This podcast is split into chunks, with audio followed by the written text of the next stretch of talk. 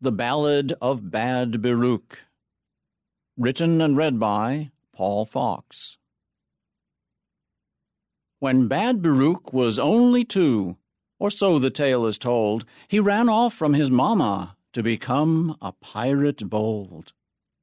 'Twas at the hour of midnight, while all his family slept, that Bad Biruk slipped out of bed, and to the sea he crept.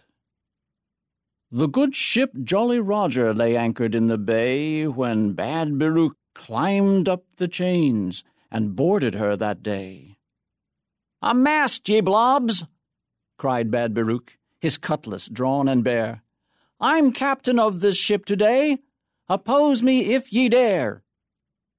A hush fell on the frightened group of sailors standing by. So terrible looked Bad Biruk so madly gleamed his eye.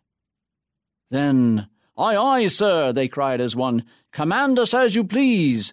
And, Heave away, cried Bad Biruk, let's sail the seven seas.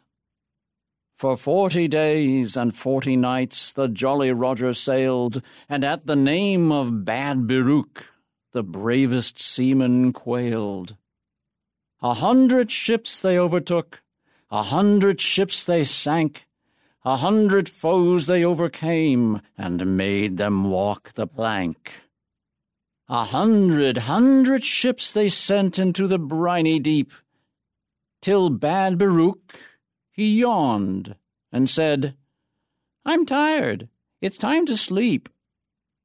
Then on a silken pillow Bad Biruk lay down his head and woke to find his mamma kneeling close beside his bed. Wake up, Biruk, his mamma called. I thought I heard you scream.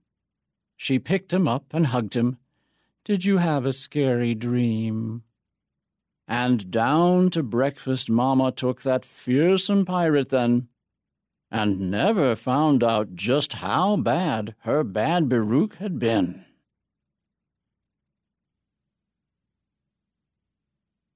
Used by We Are One Body Audio Theater with the permission of the licensor granted under a copyrighted license agreement.